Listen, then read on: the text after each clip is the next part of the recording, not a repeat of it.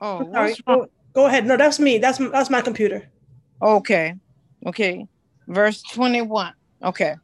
And Yahweh Elohim caused a deep sleep to fall upon Adam, Adam, or Adam, and he slept, and he took one of his ribs and closed up the flesh instead thereof.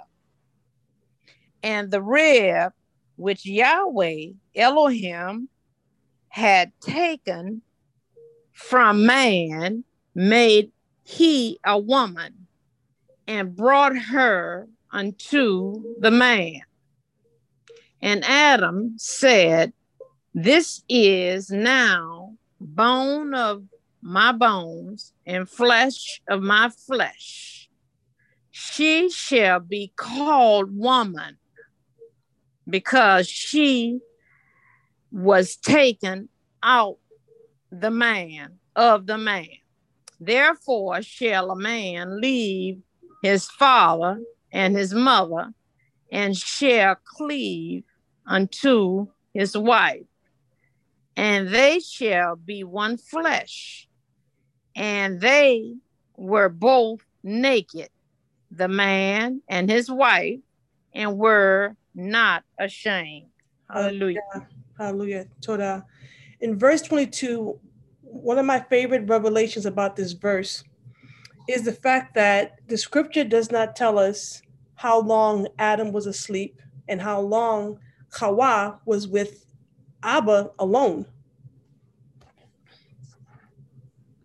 Sorry. Mm-hmm. Hallelujah. I'm sorry. Um, so I, I like to highlight that revelation because that daughter and father relationship is that woman's first relationship. Mm-hmm. And this is what we can glean simply from her being with Abba for an undisclosed amount of time before she was being given to Adam. Shalom, sis, welcome. So, what we can glean from these couple of verses is in verse 24, it says, Therefore shall a man leave his father and his mother and shall cleave unto his wife, and they shall be one flesh. So we can glean from that that before marriage, the unmarried individuals, they lived at home, they stayed at home. And I want to highlight that because in this world, there's a a way where young people feel like I'm at the age I want to move out, I want to have my own place, and then they get their own place, and then they want to be married. Well, that is contrary to the way Abba has given the family unit to be set up, which is the children, whether you're male or female, stayed at home until they were given to be someone's spouse. Mm-hmm. And then the loyalty of the towards the family is not transferred to the spouse. And this is the declaration Adam is now making. He is making um, that they are one. You know, he recognized that she came from him, and he's also recognizing that her and I are one. So when we're thinking about marriage and when we're counseling young women about marriage, the thought must be that you are joining yourself to become part of this man. And the scripture says, he, he who is you know, cleaves to a harlot becomes a harlot. So we want to be mindful of who we choose to make ourselves one with. All right, so so far what we glean is that an unmarried um, individual stayed home with their parents and that loyalty transferred from parents to spouse. All right, so our next scripture we're gonna go to is Genesis 3, 16.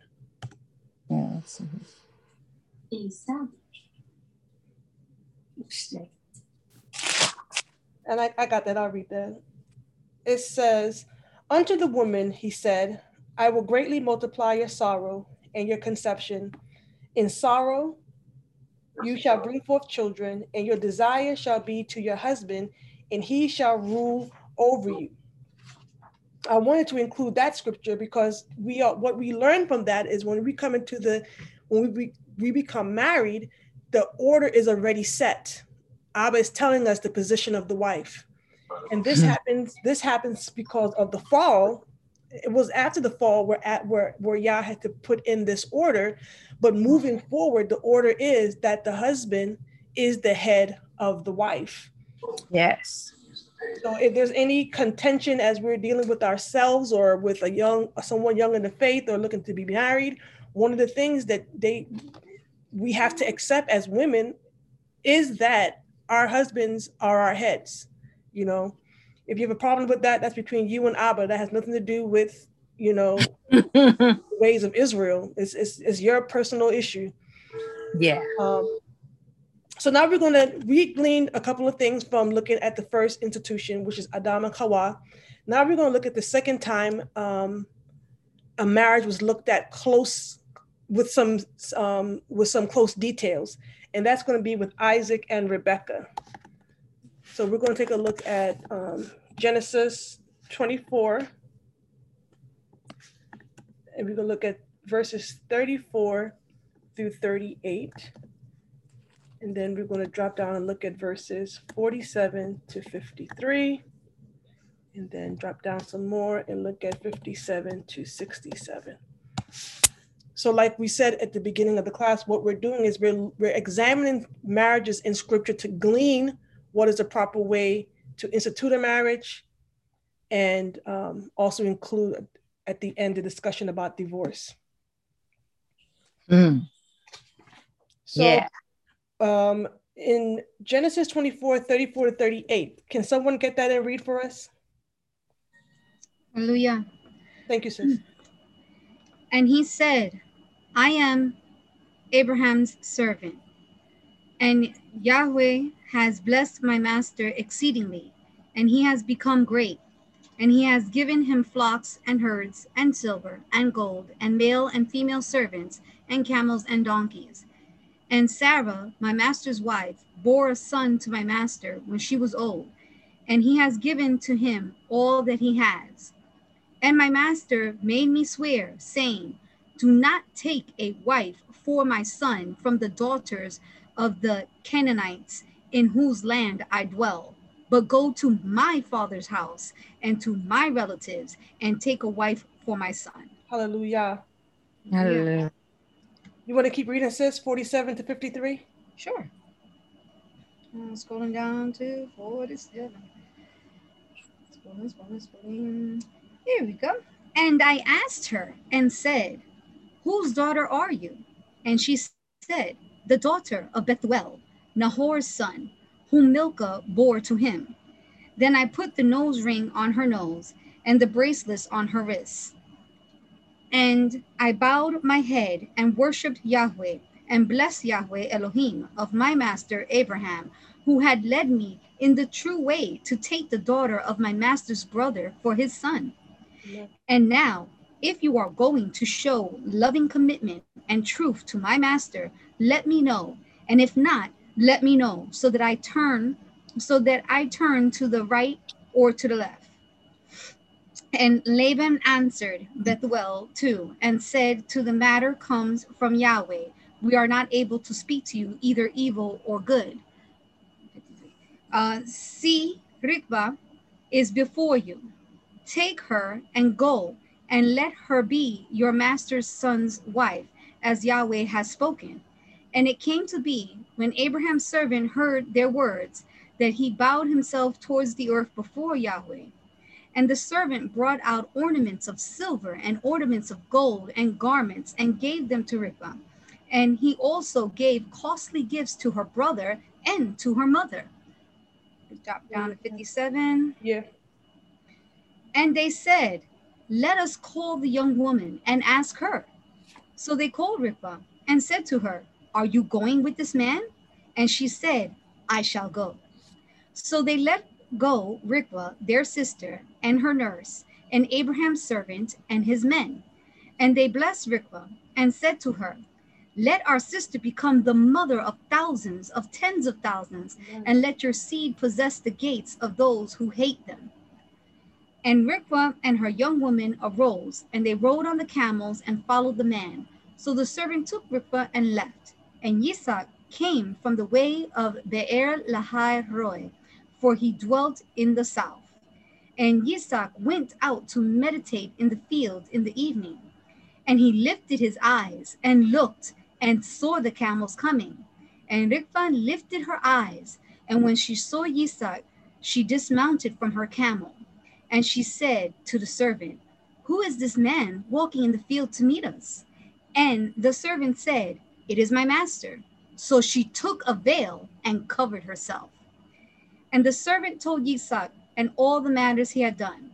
And Yitzhak brought her into his mother Sarah's tent, and he took Rivka, and she became his wife, and he loved her. Thus Yitzhak was comforted after his mother's death. Hallelujah.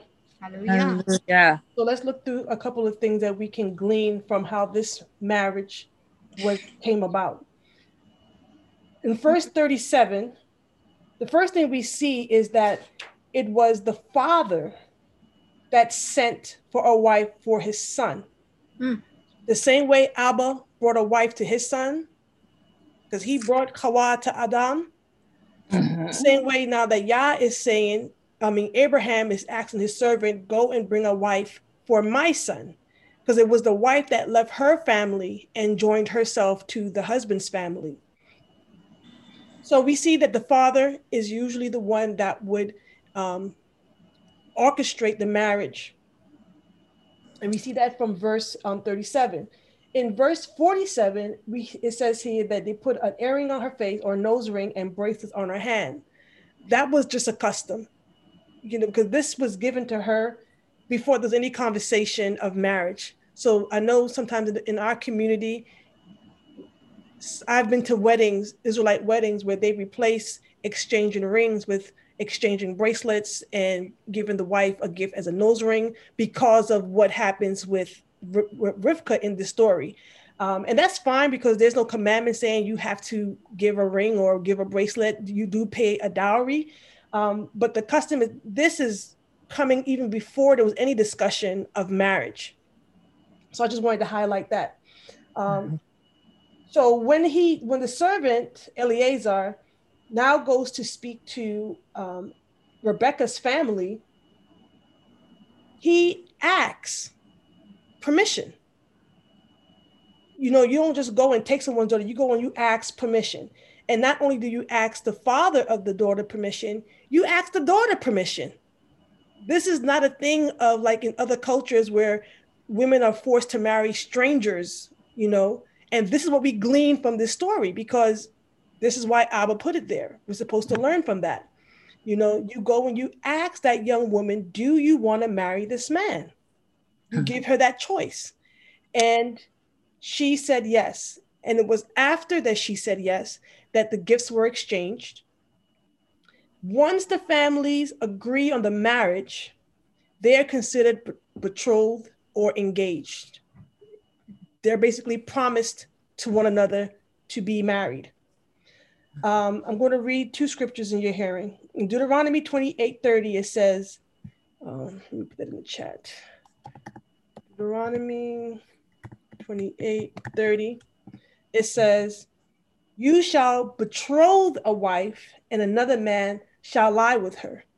This is part of the curses of, of from Deuteronomy 28, the curses of Israel if we turned away from the father. So a wife, she's already called the wife while she's still betrothed. Betrothal is a legal marriage in the eyes of the families. Remember, this agreement is made first with the families, and then it is done in a ceremony for the rest of the community to um, to witness. But the community witnessing is not necessary as long as at least both families are agreeing to it. This is what we're seeing. It's not wrong to have ceremonies. It's not wrong to have you know a party afterwards because we see that we will see that happen in scripture as well.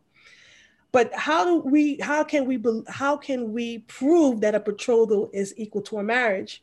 And for that, we will take a look at um, Matthew 1 18 to 20. I have it right here, so I'll read it. It said, and this is when yeah, um, Miriam was found to be pregnant before she was married to Joseph. And verse 18 says, Now the birth of Yahushua the Messiah was on this wise. When, as his mother Mary or Miriam was exposed to Joseph, she was betrothed to him, before they came together, she was found with child of the Ruach HaKodesh. Then Joseph, her husband, being a just man and not willing to make her a public example, was minded to put her away privately.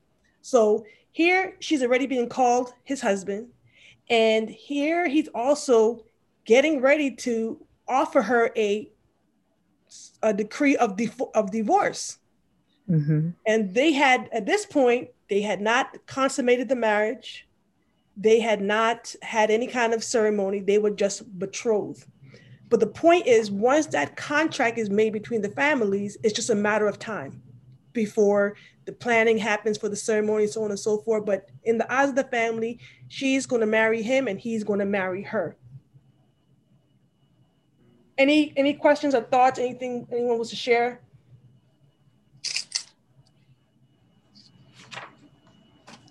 No. Okay.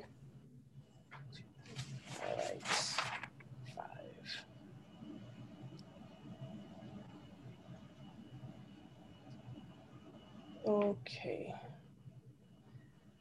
All right, so we see from Isaac and Rebecca that what happened was agreements were made, the father sent out, got the spouse, girl agreed, they were considered betrothed. She came, and then she and the husband consummated.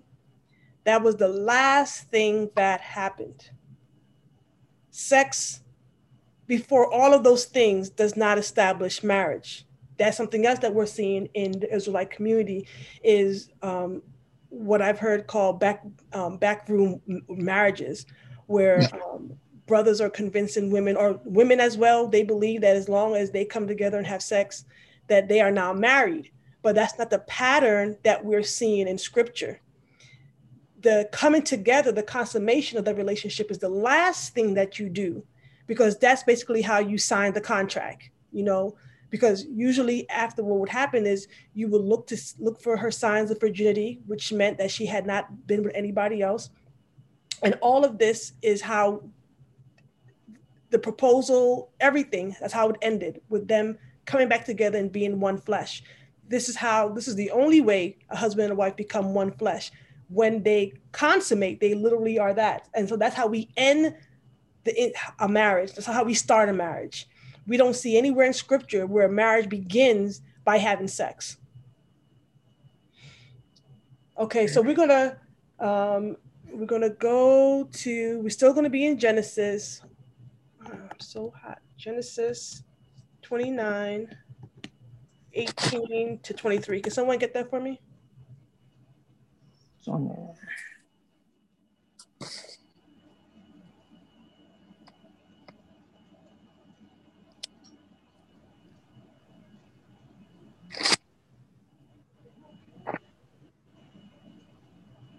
Is it 29, 18 to 23? Yes, sis. Okay. Mm-hmm. Um, and Jacob loved Rachel, so he said, Let me serve you seven years for Rachel, your younger daughter. And Laban said, It is better that I give her to you than that I should give her to another man. Stay with me. So Jacob served seven years for Rachel and then seemed to him but a few days because of the love he had for her. Then Jacob said to Laban, Give me my wife, for my days are completed, and let me go into her. And Laban gathered all the men of the place and made a feast. And it came to be in the evening that he took Leah, his daughter, and brought her to Jacob, and he went in to her. Okay. So here we see another institution of marriage happening. Can you turn back on then? please? Uh-uh, that's better actually. Thank you. Um, so Jacob doesn't have a dowry, a bride price, so he says he will work in exchange for um, Rachel. In verse 21, again, she calls him his wife, even though they are still at the betrothal stage. And in verse 22, we see um, a feast, a feast happening, a celebration is happening. The last thing we see, because we know the story, he switched out Rachel for Leah. But after he asks for her hand, after the father agrees, after he works for her for seven years, after the feast, then the last thing again on the list is consummation. This is how weddings were done. This is the order of what needs to happen. Again, highlighting at the, the last thing is sex. So I want to read this from, um, I forgot where I got this from. It's from a book. Um, I didn't write the name down, but the, the part I wanted to read was Customs on Betrothal and Marriage in the Old Testament. It says, the public acknowledgement of the marital relationship was an important feature of the many ceremonies which sur- surrounded the occasion of marriage. The wearing of distinctive clothes, and being accompanied by one or more companions and friends added dignity to the occasion. The bridegroom and his friends went in procession to the bride's house and escorted her back to his own or his mother's house. The procession was usually accompanied by music, singing, and dancing. At the marriage feast which followed, relatives or friends attended wearing festive clothes. It was an insult to refuse an invitation. A friend of the bridegroom supervised the feast, which could continue for several days. Parents and friends blessed the couple and wished them well. A covenant of faithfulness bound the pair as they prepared to consummate their marriage in a specially prepared bride chamber. So this is how these were the customs of what marriage, how marriage was done in the Old Testament. Again, I, I just want to keep highlighting sex came last. It came last. That wasn't what sealed it. That sealed the deal at the end. That was basically the, the signing of the contract. Because in Israel, most of the time covenants happen. There was um, shedding of blood. Animals were slaughtered. But in this case, usually when a woman breaks her virginity, there is an issue of blood. So that was how the covenant was um, like stamped, for lack of a better term. Mhm. Any any questions? Well, Mhm. I know in the scripture, correct me if I'm wrong, Mhm. but divorce is not of Yahweh. Right. We're gonna take a look at that. I'm sorry. No, you're fine, sis. We, we're gonna take a look at that. Okay. Um, I can- was going, oh, sorry. Shalom. I was just going to um, say that, uh, first of all, a lot of people, a lot of Israel now are trying to push that whole sex equals marriage agenda. And a lot of women, not even respective to age, even older women, are getting trapped into these backdoor arrangements and it really is destroying a lot of uh, families because you have children born to these these uh, relationships and a lot of times if a man isn't willing to put you down on paper Hmm. he's not really planning on staying around that long amen. Amen. and so i mean we get papers on our vehicles on our houses Amen. um, you know Yeah. and, Saying you know, it. we- I'm about to shout. Uh, and and whenever it comes time down to marriage, oh no no no no no, we don't want the government in our marriage, or we don't want to have to go through the process of making a public uh, declaration of our relationship. So that means we don't want accountability That's right. because That's- what happens with sex is behind closed doors. There's no Right. accountability there. That's right. So um, it's very uh, disappointing. It is. Um, Yep. but you know the other thing is uh the um the uh husband so the husband is supposed to give you a gift and then if you're coming from a household the, your father gives you a gift and so it would be um there's i guess there's two hebrew words for that but the one we might call the bride price which is what the father gives which might be your handmaidens like how uh, laban gave the handmaidens okay. to okay. Yes. daughter to his daughters Okay. um, so you would get uh, any type of property that you might get as your inheritance, you got it when you got married. Amen. You was no longer part of that household anymore. Absolutely. And then that would be your property. So, uh, you know, that would be like your inheritance that would go to, you know, your particular children after you. But your husband would also give you gifts and give give your father gifts as well. Amen. Amen. Those are the good old days. There's a showering over of gifts. showering of gifts because you know it was a joyous joyous time and a husband and wife coming together for the first time as being a married couple is a birth you know it is something that is a whole new generation a whole new legacy is getting ready to start and it's, it's joyous especially within the body of mashiach um, one of the things i wanted to mention is the giving of the ketubah um, Hallelujah. I don't know. I might be jumping ahead, but one of the things that, like Sister um, Tirsa was saying about put it on paper, is that marital contract. You know that that contract basically says I am taking you as my wife.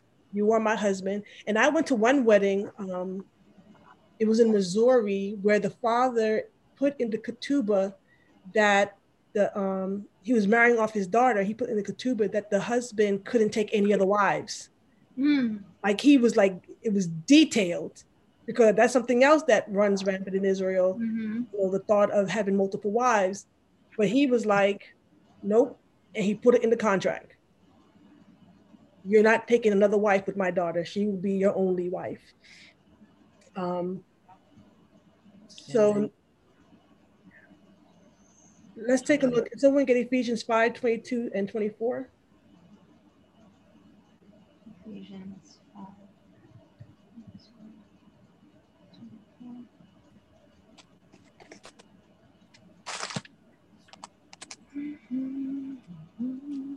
And then we're going to do um, in the same chapter 28 to 33.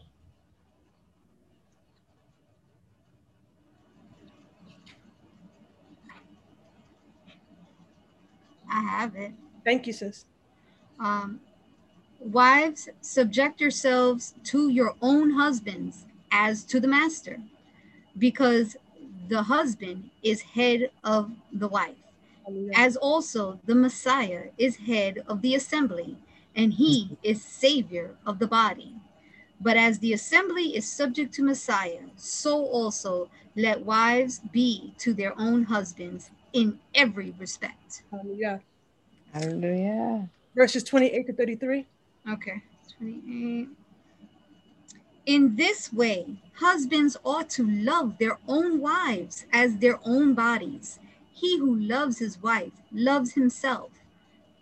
For no one ever hated his own flesh, but feeds and cherishes it, as also the master does the assembly, because we are members of his body, of his flesh, and of his bones.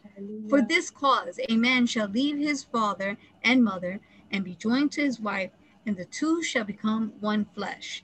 This secret is great, but I speak concerning Messiah and the assembly.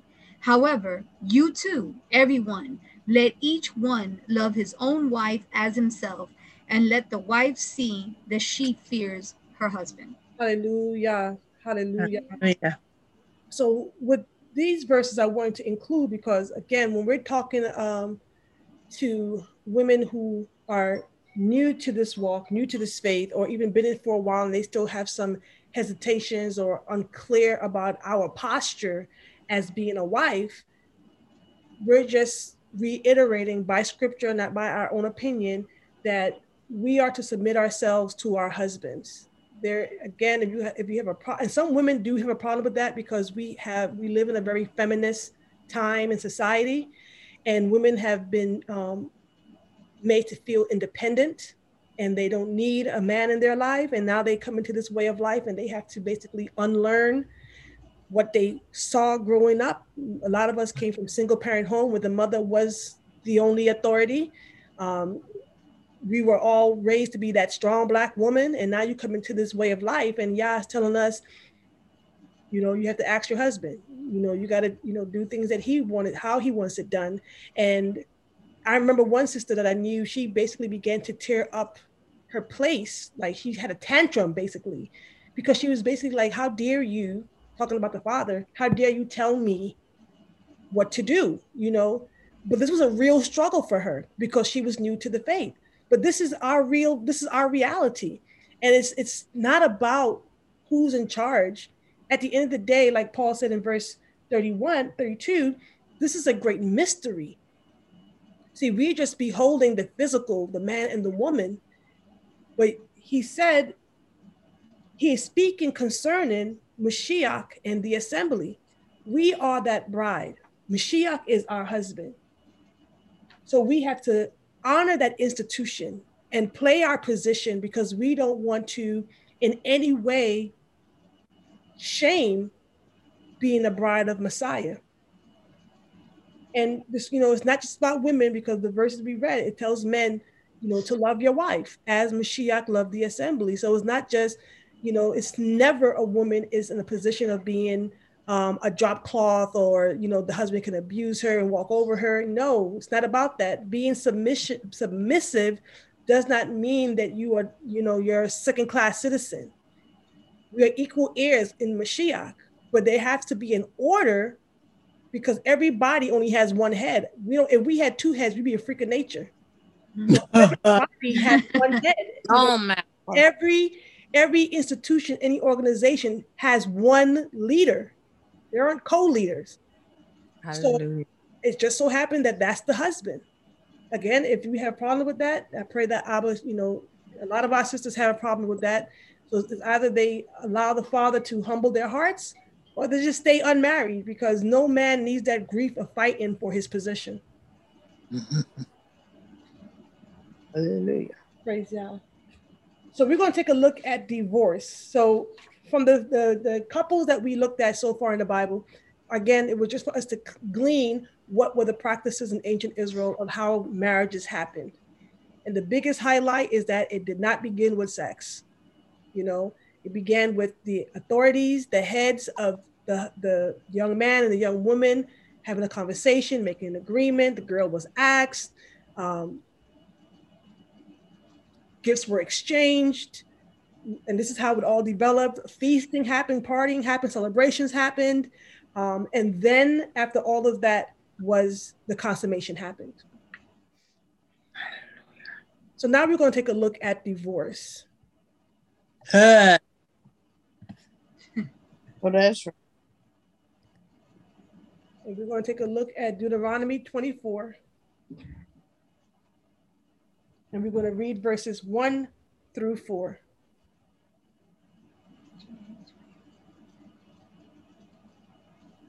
Someone have that, they can read it.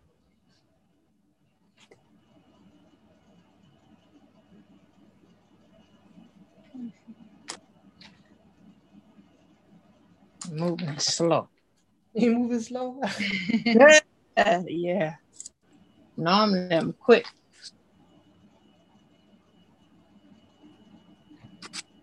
Have it if you want. All right, go ahead. head on, sis. Okay. Um, when a man takes a wife and shall marry her, then it shall be, if she finds no favor in his eyes, because he has found a matter of uncoveredness in her, and he shall write her a certificate of divorce, and put it in her hand, and send her out of the house, out of his house. And if she left his house and went and became another man's wife, and the latter husband shall hate her and write her a certificate of divorce and put it in her hand and send her out of his house. Or when the latter husband dies, who took her to be his wife, then her former husband, who sent her away, is not allowed to take her back to be his wife after she has been defiled, for that would be an abomination before Yahweh. And do not bring sin on the land which Yahweh your Elohim is giving you as an inheritance. Wow. So this is considered the laws of divorce. And what I find interesting is for a divorce to happen, that husband has to give that woman a written document. So the implication is for the marriage to happen, she also received a written document. Mhm.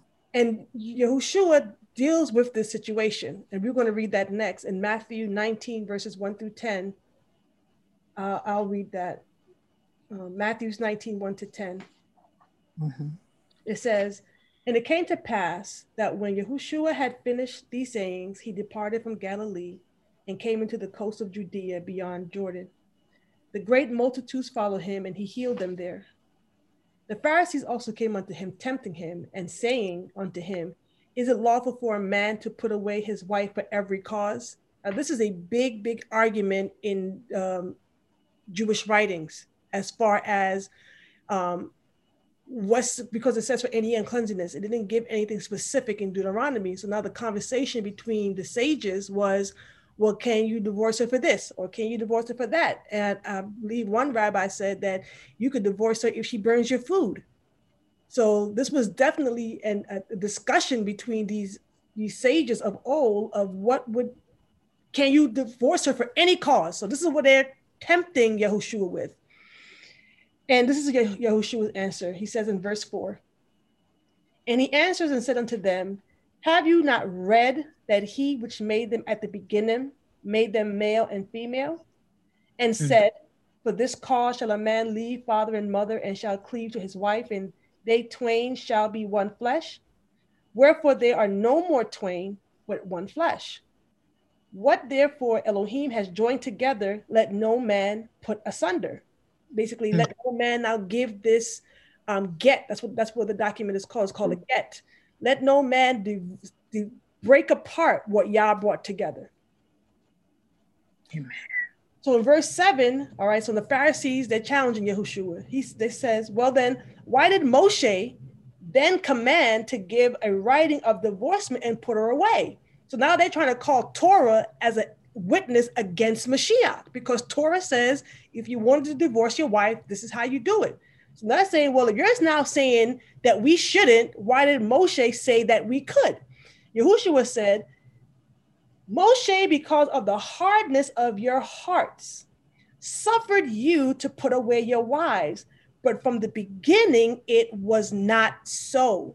So what we see here is one of those things um, that is called permissive will. Yah has his divine will, the things that he said, this is it, this is what it is, live with it. And then he has what is sometimes called his permissive will, the things that he would allow. And divorce is when given through Moshe was a permissive will because of the hardness of Israel's heart.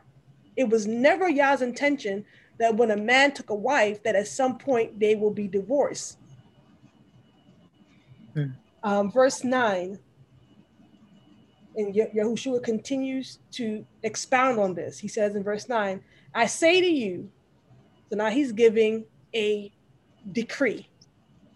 Who, whosoever shall put away his wife, except it be for fornication, Mhm. marry another commits adultery. And Come who marries her, which is put away, does commit adultery. So back in Deuteronomy, where it says for any uncleanliness, and they now was trying to define, well, what do you mean by uncleanliness? Yahushua here is making it clear that uncleanliness is adultery, fornication. That's the only reason why a husband can put away his wife. If he puts her away for anything else, they both are committed adultery because in, in the eyes of Yah, they are still married. They can act like they're divorced and live two separate lives, but in Yah's eyes, they are still married. So when they go and get remarried and start having relations with their new husband or wives, in Abba's eyes, they're committing adultery. That's what Mashiach said. And so in verse 10, this he says here, and his disciple says, Mhm. if that's the case of the man be so with his wife, it is not good to marry. So now these cats are literally saying, yo, that's hard. That's hard. That's a high standard to live up to. This is hard stuff.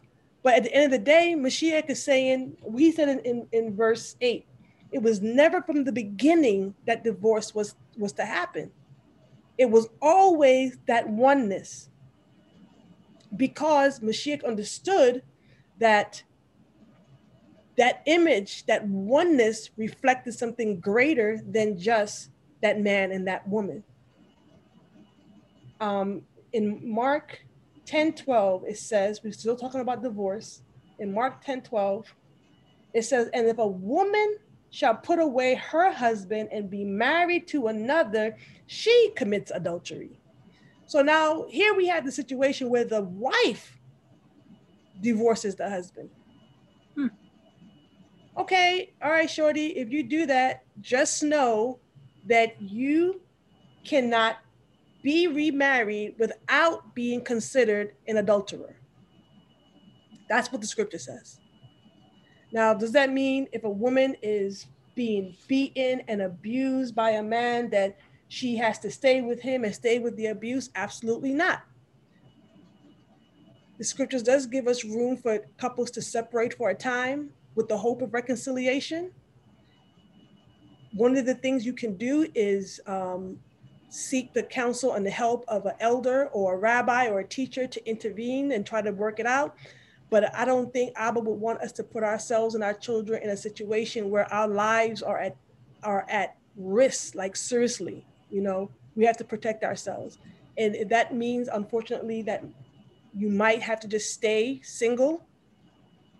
You know, Abba gives us grace. You know, he gives us what we need and he will heal our heart. Um, but the, but the scripture, I don't think I have this scripture, but it does says if the husband dies, okay, I, I will get to that. Okay, I'm skipping ahead. All right, so let's take a look at, and I think this is the last, the, um, what Paul says about divorce. And for this, we're going to take a look at First Corinthians chapter 7, verses 1 through 16, and then we're going to drop all the way down to verse 39.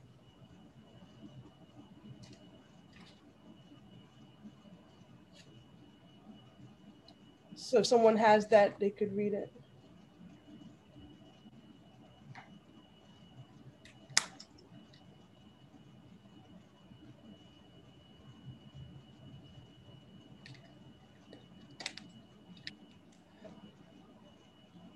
Sister Joyce, you're on mute. You're on mute, sis. Okay. Oh, here I go again. Okay. Okay. Corinthians chapter 7, right? Yes, ma'am. All right. Okay. 1 through 16. Yes, ma'am. Now concerning things whereof ye wrote unto me, it is good for a man not to touch a woman. Nevertheless, to avoid fornication, let every man have his own wife, and let every woman have her own husband. Let the husband render unto the wife due Benevolence. You got that. Benevolence. Benevolence. and likewise also the wife unto the husband. The wife hath not power of her own body, but the husband, and likewise also the husband hath not power of her of his own body, but the wife. Defraud ye not one the other, except it be with consent for a time, that ye may give yourselves to fasting and prayer and come together again, that Satan tempt you not for your incontinent, whatever, uh, not whatever, I'm sorry, incontinency. But I speak this by permission and not of commandment. For I would that all men were even as I myself. But every man hath his proper gift of Elohim, one after this manner, and another after that. I say, therefore, to the unmarried and widows, it is good for them if they abide even as I. But if they cannot contain, let them marry, for it is better to marry than to burn. And unto the married I command ye not I, but the master. Let not the wife depart from her husband, but and if she depart, let her remain unmarried or be reconciled to her husband, and let not the husband put away her wife or his wife. But to the rest speak I, not the master.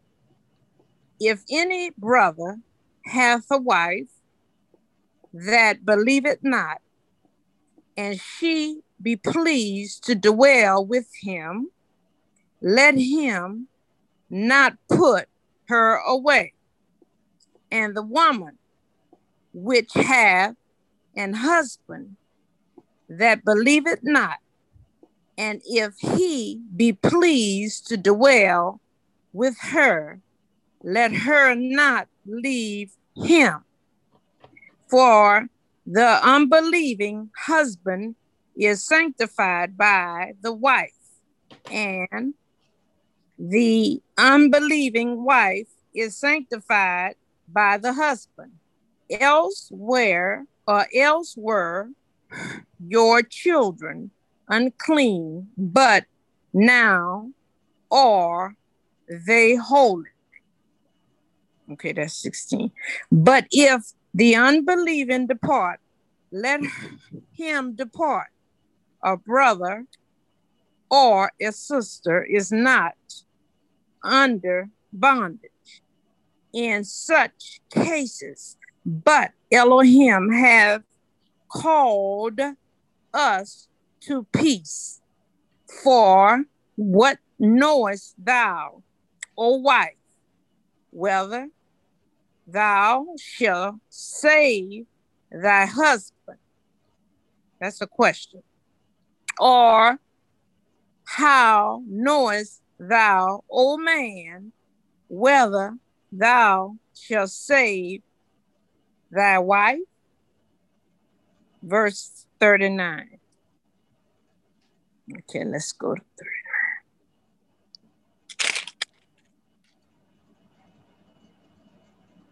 The wife is bound by the law as long as her husband liveth. But if her husband be dead, she is at liberty to be married to whom she will, only in the master. Hallelujah. Hallelujah. All right, so let's take a look at a couple of these verses. Um, so Paul is talking about, remember, this is being written to the assembly at Corinth. So these were um, Mhm. new to the Bible, new to the faith, new to Torah, new to the lifestyle. So he's kind of letting them know what are the responsibilities and limitations of, of husbands and wives in their marriage. He talks about not defrauding one another, basically not holding out physical intimacy from one another, unless you're doing it for a reason of fasting and praying. Mhm. And when he says, you know, he wished that all men be like himself, is because Paul did not have that desire to be married. You know, he's like, he spoke the, about that in a couple of his letters, you know, because to him, he felt like if I have, if, if I have cares of a wife and taking care of wife and blah, blah, blah, I can't do the work of this ministry the way I want to. So he said, I'd rather everyone be like me, where all of us are just focused on spreading the gospel, focus on building the assemblies throughout the world. And um, but that's not the case. Some people want to be married, and and that's fine. He's saying there's nothing wrong with being married. Um, and so a lot of these, a lot of the assemblies when they started, husbands and wives weren't always coming to the faith together. you would have cases where the husband will come to the faith, but the wife didn't want it, or vice versa. Paul is saying this is not a reason to divorce. You don't put away if you if you were already married and you came into the faith and you became a believer, but the other one didn't. That's not a reason to put them away. If they want to stay, make them. You should. You can allow them to stay. But then he mm-hmm. says, but if the unbelieving one, whether it's the husband or the wife, if they leave, then he says here that that brother or sister is not under bondage anymore. It basically, that person set you free because they left the marriage. It wasn't you as a believer, it was the unbeliever that left. And so in verse 39, um, I should have given some more verses because this was talking about um, basically who we can marry. And he talked about virgins being married. And um, so when it came to a woman, a woman can be remarried only after her husband dies. Yeah. As long yeah. as he's alive, she's bound to him. But once, once he's dead, that covenant or that contract is no longer in effect. She is free to remarry. Yes. Yes. Any questions or thoughts on that? Um, there are so many divorces in this lifetime. And I don't understand, well, like we have read, you know, they're divorcing for the wrong reason. Mm-hmm. And number two, well, that should have been number two. But number one, I told my husband when I was in the military, where we met. I said, first of all, there would be no sex.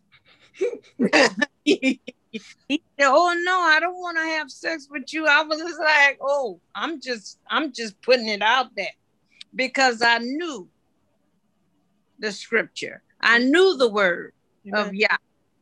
But so many divorces is a shame. It is. That's Hallelujah. That's it, sis. Thank you, sis. That's that's the enemy because the enemy knows that marriage, ma- what marriage represents. Yeah. We're gonna take yeah. that's gonna be our closing scripture. But anything that the enemy can do to defile or to degrade the image of Yah, he does it. That's the lifestyle he promotes. That's one of the biggest reasons why Abba considers homosexuality an abomination is because the image of Yah is a husband and a wife, male and female. Yes. Two men and two women is not the image of Yah. Mm. So the enemy has devised a way for humans to defile the image of our Heavenly Father.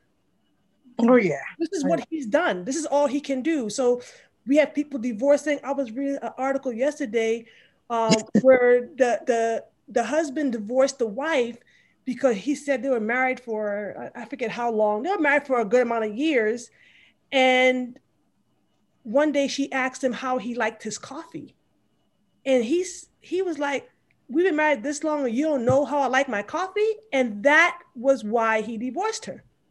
Wow because he figured you never you don't love me you don't pay attention you're not you know blah blah blah blah blah.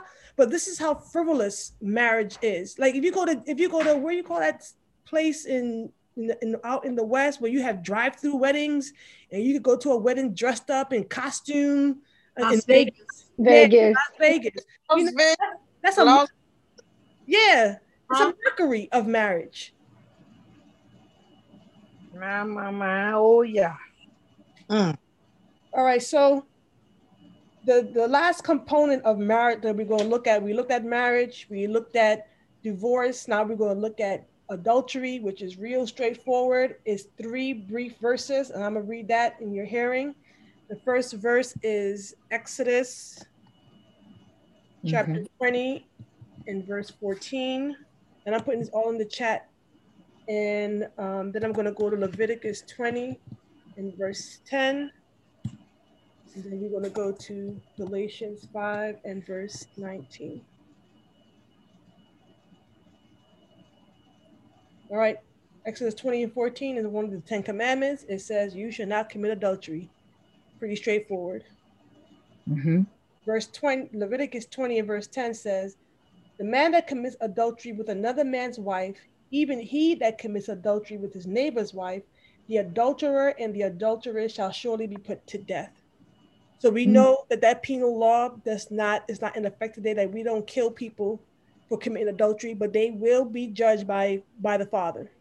They Yeah. will be dealt with because adultery, again, it defiles the image of Yah. Yeah. Amen. You can't be one with another man's wife, or with a whore. You know, Scripture says, and you know, you change her to a whore, you become a whore. and um, Galatians 5:19, which is the the beginning of the works of the flesh, it says, Now the works of the flesh are manifest, which are these adultery, fornication, uncleanness, and lasciviousness.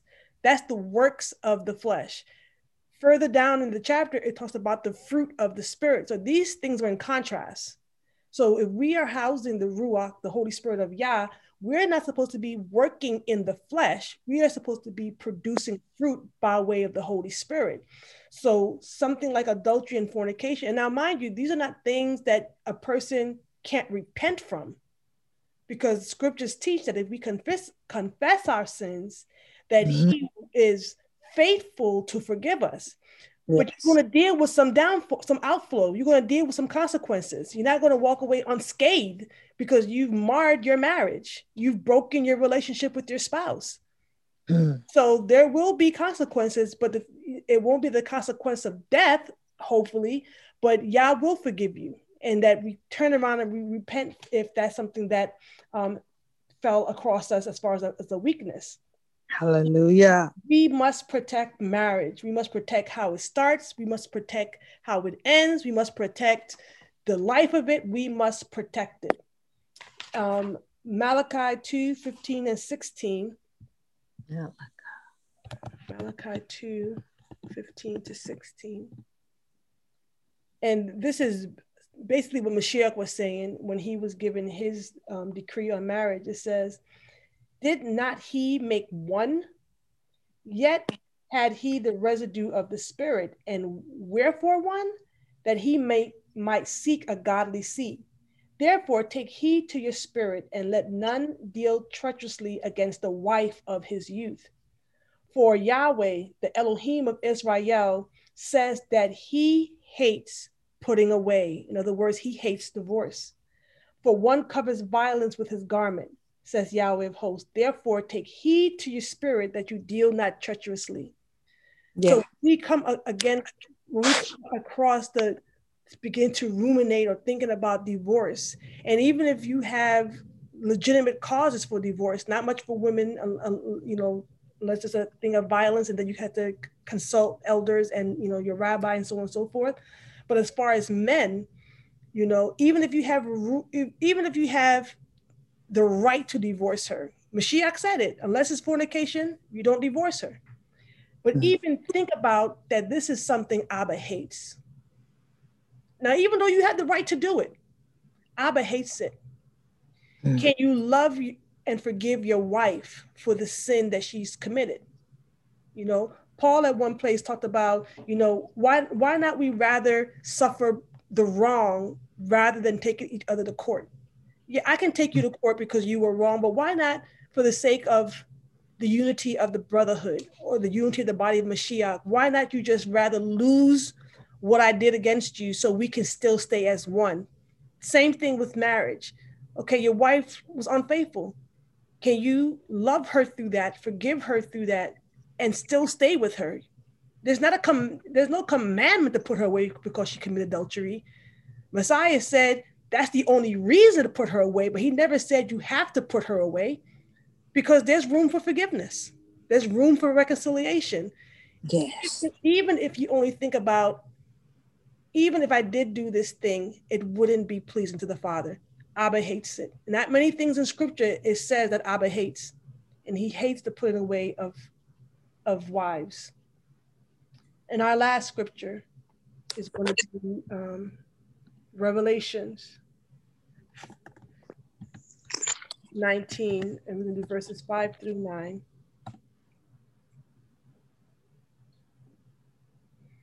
And this is one of this is why we protect marriage. This is the mystery. This is what um, it's all about. This is what Yah was declaring from the beginning. Revelations 19:5 says, And a voice came out of the throne saying, Praise our Elohim, all you servants, all you his servants, and you that fear him, both small and great. And I heard as it were the sound of a great multitude, and as the voice of many waters, and as the voice of mighty thundering, saying, Hallelujah! For Elohim omnipotent reigns. Verse 7 Let us be glad and rejoice and give honor to him, for the marriage of the Lamb is come, and his wife has been made ready. And to her was granted that she should be arrayed in fine linen, clean and white. For the fine linen is the righteousness of saints. And he said unto me, Write, blessed are they which are called unto the marriage supper of the Lamb.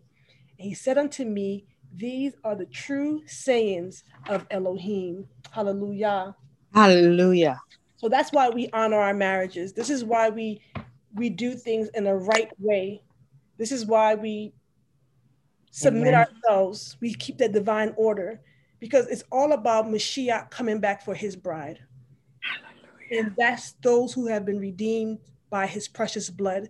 And we made white because our sins are clean. And this is why we don't commit adultery because we are being espoused to one king, one power. This is Yes. We don't, you know, we don't divorce our wives because Mashiach wouldn't he wouldn't divorce us. In the word, actually, it says that how Yah did, he even went contrary to his word, because often as Israel played the harlot, how many times did Abba bring back Israel? He said in his word, I believe it was, it was either Isaiah or Jeremiah, where he said, I did what I told you basically not to do. I keep bring I keep taking you back, which is against Torah. The scripture we read that in, in Deuteronomy. Mm-hmm. If that wife leaves and marries somebody else, she can't come back. And this is mm-hmm. part of the reason how when um, Abba told Hoshea to marry a prostitute, and you'd figure why would Yah tell one of his prophets to marry a prostitute? But he mm-hmm. was using the life of Hoshea to display the what Israel was doing and how he was dealing with Israel. Because even when this wife was with her lovers, her husband was still taking food and clothes and her needs, you know, secretly to her lovers to care for her. And that's what Abba does for us. He still cares for us when we are in our rebellion. He still cares for us and, and takes care of us when we turn away from him. He's constant. But what he wants us to learn is how he wants us to be. And that's that pure bride, that pure, clean woman that brings honor to the image and likeness of our Heavenly Father. So My, my, my. with that I am I am done. That's the conclusion of tonight's lesson and this series of um, classes. Any um, thoughts or questions about what we discussed um, this evening? Well, I do have. Oh, just Sister Elizabeth can go. no, no, you go first, baby. It's okay. Okay, thank you. Um, for okay, in um Matthew 19, when Mashiach was saying uh what is allowed or what is permitted for um divorce, um, he said except except to be for fornication. Um, then um, you know that that basically that, that's the only reason for um divorce. So fornication is that defined as adultery or is that defined as the woman was in fornication before she got married?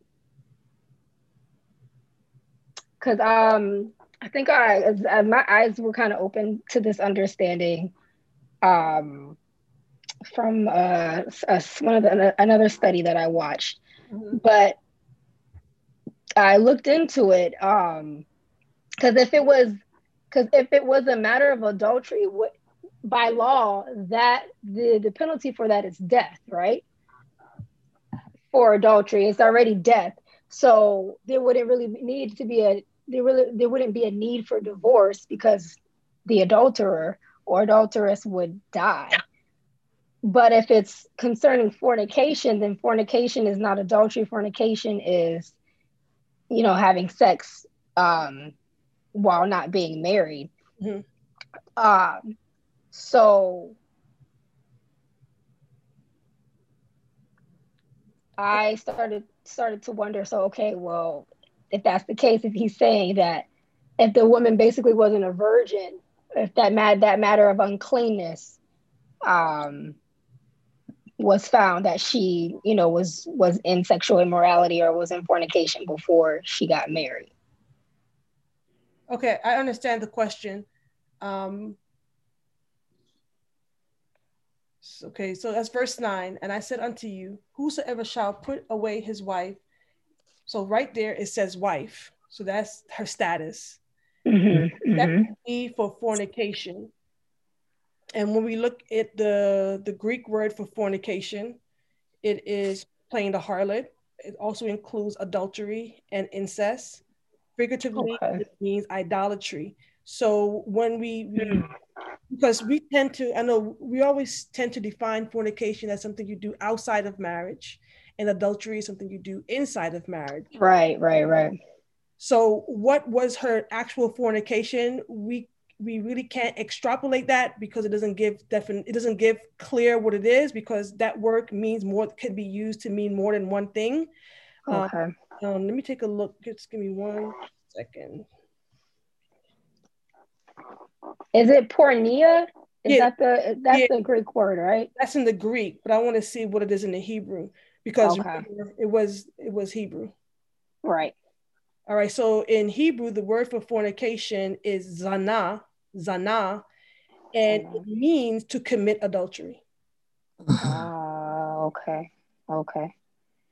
To commit adultery. Yeah. So that's why I, when I'm when I study and I'm looking up words, I always try to go back to the Hebrew, even if it's in the New Testament, because Right. the New Testament was was you know it was It came from the Hebrew. exactly Right. Read and, and then translate it again. exactly Right, so right, the right. word porneia, you know that's where we get our thing pornography from, and we know pornography Right, right, right. just one type of pornography. Pornography could be, I mean, they have so many different types. You know what I'm saying? It's Right.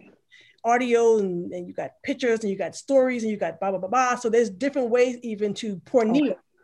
Um, but when we, like I said, we take it back to the Hebrew, the number is 2181, fornication, and the first time that word was used in Okay. scripture is um, in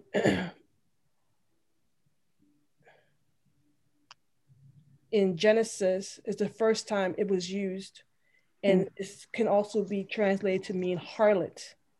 Hmm. Okay. So, like when we, we think about the, the commandment, thou shalt not commit adultery, right? Mm-hmm. That commandment, so all the 10 commandments, every script, every Torah commandment lines up under one of those 10 commandments. It's almost like how in the United States we have the Bill of Rights, we have the, the 10, whatever it's called, and then they have the rest of the Constitution. Every one of them lines up with one of those amendments. Same thing Mhm. with the Torah law. Every one of them Mm. lines up with one of those commandments. So to keep it simple, all sexual sin falls under do that Mm. adultery. Mm. Okay. You know, Okay. so well, again, when we, and this is just a, you know something that helps me when I'm studying, I try to simplify it as much as possible. hmm If I had to, you know, and to take it back to the commandment of adultery, you know, he didn't because then you wouldn't we, we wouldn't say, well, fornication is not adultery, so it doesn't count. Of course not. You know, he was talking about any sexual sin, whether you're married or not married. Okay. Mhm. Okay. Thank you. Um, hallelujah. Hallelujah. Any anything else? Oh, Sister Sheba. Shalom. So um it's interesting. My my my statement slash question that I feel I kind of have answer and understanding to anyway, but just wanted clarity on um is a bit uh, around the same scripture. Um I have two premises here. Uh one how the scripture says And I say to you, whoever puts away his wife, except on the ground of whoring, and marries another, commits adultery. Now, this reads as if the woman did an offense. Mm-hmm. And because of the offense, the man has permission to let her go. And um, if he if, if it was other than that offense, then he would be, you know, doing wrong and committing adultery. Mm-hmm. But what occurs to me is what about when it's the other way around? When the woman did no offense, but the man did the offense and decided to give the get and make a bill of divorcement and so forth. What does that do for the woman? Where does that leave her at when she did no offense? He did the offense and decided to abandon it. Now, you know, so that's one thing um, that. Well, before you, get to the next, before you get to the next thing, well, you know, just he's mm-hmm. in error. Say that again. He's in error for doing that. Right. And he's causing her to become an adulteress, unless if she remarries. Mm-hmm. Like there's a, a term in the in the Hebrew Jewish community. It's called being an aguna. I think I pronounced it right. A, a, a what? Aguna. Aguna, yeah, okay. It's basically being a chained woman. Mm. Basically, your husband left you without, and, and you can't remarry. He didn't give you a get. That's what I mean by being a chained woman. So this is the same thing. Your husband done put you away for no good reason. He's the one that's in error, but now you, as the woman, you have to stay unmarried hmm. because now you'll be committing adultery you know, you'd be adding sin to sin if you went, well, he left me, so I'm free to go. But the only thing will be like when we read about in Paul, if the unbelieving spouse leaves, like if he became an unbeliever and was walking away from the marriage and the and this way of life, then she'd be free. It says, you know, a brother or a sister does not have to be, they should, they could be at peace because that unbelieving spouse left. And that was the other part that came at me. Like, so in all honesty, um, even you know, if a person's a believer, but in all honesty, until you came into the truth and actually practicing Torah observance, actually keeping the laws, commandments, and statutes, and understanding its applicability, you know, and in, in embracing it, then it really didn't apply to you. Like those that were out of it were out of it until you came into the truth, the walking away. I, I don't understand the question. Well, I'm saying, it, uh, is that a correct line of understanding in respects to that? You know, that the person or persons who may have experienced those kind of scenarios mm-hmm. prior to coming into the truth, mm-hmm. it's kind of null and void because they weren't in the truth when right, those things right, transpired. Right, right, right. Yes, because the things that you did before coming to Mashiach, all those are forgiven. Right. You know, once you come into the into this way of life, that's when you are trying to walk in the, the law, statutes, and judgments. Um, I know we, one of the things that we did when we because when I first came into the faith, um, my husband was already divorced and I was a believer, but he wasn't a believer. But we were still having a ceremony, um, a, a Jewish ceremony. And one of the things that Rabbi did was just confirm that he was legally divorced to mm. make sure that he wasn't going to marry me without him not being legally divorced according to the world because all these things happened before we came into right. this faith and so it's like moving forward you mm-hmm. don't do those things, but what you did before the time of, like the, the scripture says, the time of ignorance, he winks at. Mm-hmm. So um, that's how I would respond to that, sis. Gotcha. Hallelujah. I'm I'm so grateful that you touched on that because uh, there was a point in time when I first was coming into understanding of Torah and reading the divorce laws and things like that. And I began to get very frightened because prior to coming into this knowledge in this way. My husband, he was he had been divorced, and so I'm like, are we in sin? Like what what what? But we we knew that the father had had led us this way and, and led us to marry. And that was one of the first times that he actually heard the voice of, of the Holy Spirit. Mm-hmm. So we were just I was like in a very a very state of like, okay, what am I doing? Where am I at? Like, Right. Father, wh- where are you? Like I was very, very, very confused and just um Yah. oh my gosh, I was that was I'm like, okay, what is this? I, I feel like I'm in the in the twilight zone right now. Yes, yes. Um Yeah. His it, grace. it really it, it scared me. It scared me. It Yeah, scared me. I'm like, okay. It's good. You want to make sure we walk in the ways because we don't want to get married or do anything that the Father's not going to bless. All you're going to do Right. is grief on yourself, you know. But you know, God, He's gracious. You know, He's gracious. And Yeah. um, Yes, he is. And Yes, I, he I is. really am grateful for the Ruach because even before coming into, you know, the truth and walking in the way, when Mm-hmm. Mhm. my ex-husband did his dirt and abandoned our marriage and we were legally married, you know, with children and everything, he wanted me to divorce him. And I'm like, uh, the Bible says, if be for the cause of fornication and adultery, let him give her a written divorce. And Amen. didn't wrong, you did. it. Amen. Mm, I said. I said, at this point, I said, at one point, I was willing to work with you and forgive and, you know, whatever and whatever, but you done got the itch, dug it, scratched it, the, dug a hole, fell in it, covered yourself, all mucky, Mm. ain't trying to come out of it. If that's what you want, I'm not going to fight you on it, but I'm not going to initiate it. Mm. And that was before coming into the truth. I was like, uh, no, Good for you're you. not, you're not putting that on me, Good for you. you know? Good for you. Hallelujah. Praise Yah. Praise Yah. Hallelujah. Hallelujah. He did all that. Girl, he did more than that. He dug in and he did. That's all right. Uh, any, anything else, ladies? No, when you said we are finished for tonight, right? Hallelujah. With the Yeah. study. Yeah, we'll. I'll um probably come back in a couple of months. Okay, and you'll uh, get in touch with me. I sure will. I sure will. And um, the the audio is um, for the classes are uploaded on um, Anchor podcast website. It's not. I don't really do a pod. It's not a podcast, but it's a podcast website, and all I do is just post the audio on there. So um, that's another reference if you guys wanted to go back and listen, or you know whatever the case Mhm. may be. I'm always available for questions or comments. If again. Um, um, if- again, if you have any questions or thoughts, or you think I missed something, or I didn't, you know, I'm open. I want to be right. I don't want to be wrong. I don't want to teach anything wrong, um, because I don't want that responsibility. As a teacher, I never want the responsibility of teaching something that's not correct, because Mhm. I don't. That's not what I want. So Right. I'm always open for correction and, and clarifications. Um,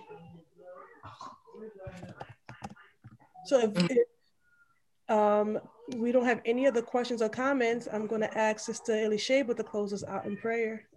Okay, hallelujah. To the Hallelujah.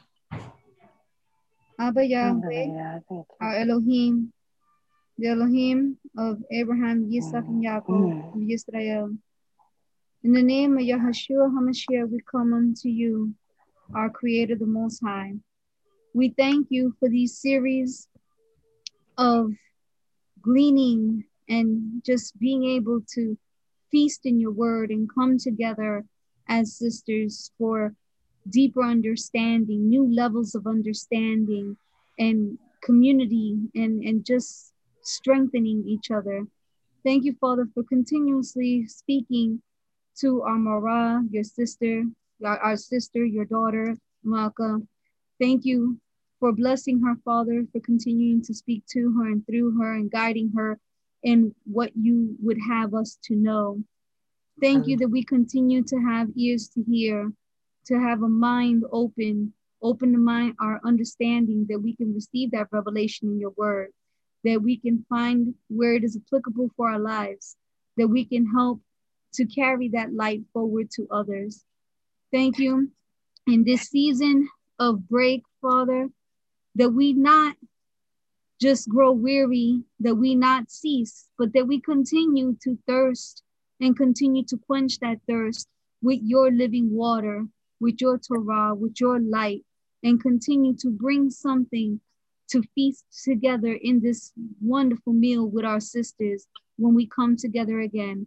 Thank you for keeping us all as we are apart and in our own way and as we come back together. In the name of Yahushua HaMashiach, Todah Rabbah, for the institution of marriage, for your covering upon all of us, for your Yes. guidance upon all of us, Yes. for your love for Yisrael, Hallelujah. for the willing hearts. Thank you. Amen. Hallelujah. Amen. Hallelujah. Hallelujah. Hallelujah. Hallelujah. Shalom, everybody. Shalom, shalom. And we'll be in touch. Love you all. Have a good night. Shalom. Shalom, shalom. Shalom. Oops. I didn't mean to put a bunch of chords there. Wonderful. Oh, Just type that one little thing. please. what, what, what- somebody laughing? No, I did. I wrote, I was sent a message to Sister Malka on notes Oh, something that I wanted. And when I hit enter, my finger hit four bunch of oh, okay. I said, oh me, I hung up prematurely. No, I no, hung no, up. No, Okay. you're fine. You're fine. All right. Bless y'all. I love y'all. Love, Love you you too. too. Love you too. Shalom. Shalom. Sister Elisheba, that number is 2181. 2181? Okay, excellent. I'm gonna put that on my notes right now. 2181. Mm. Go to Rob. Lord of, uh, All right.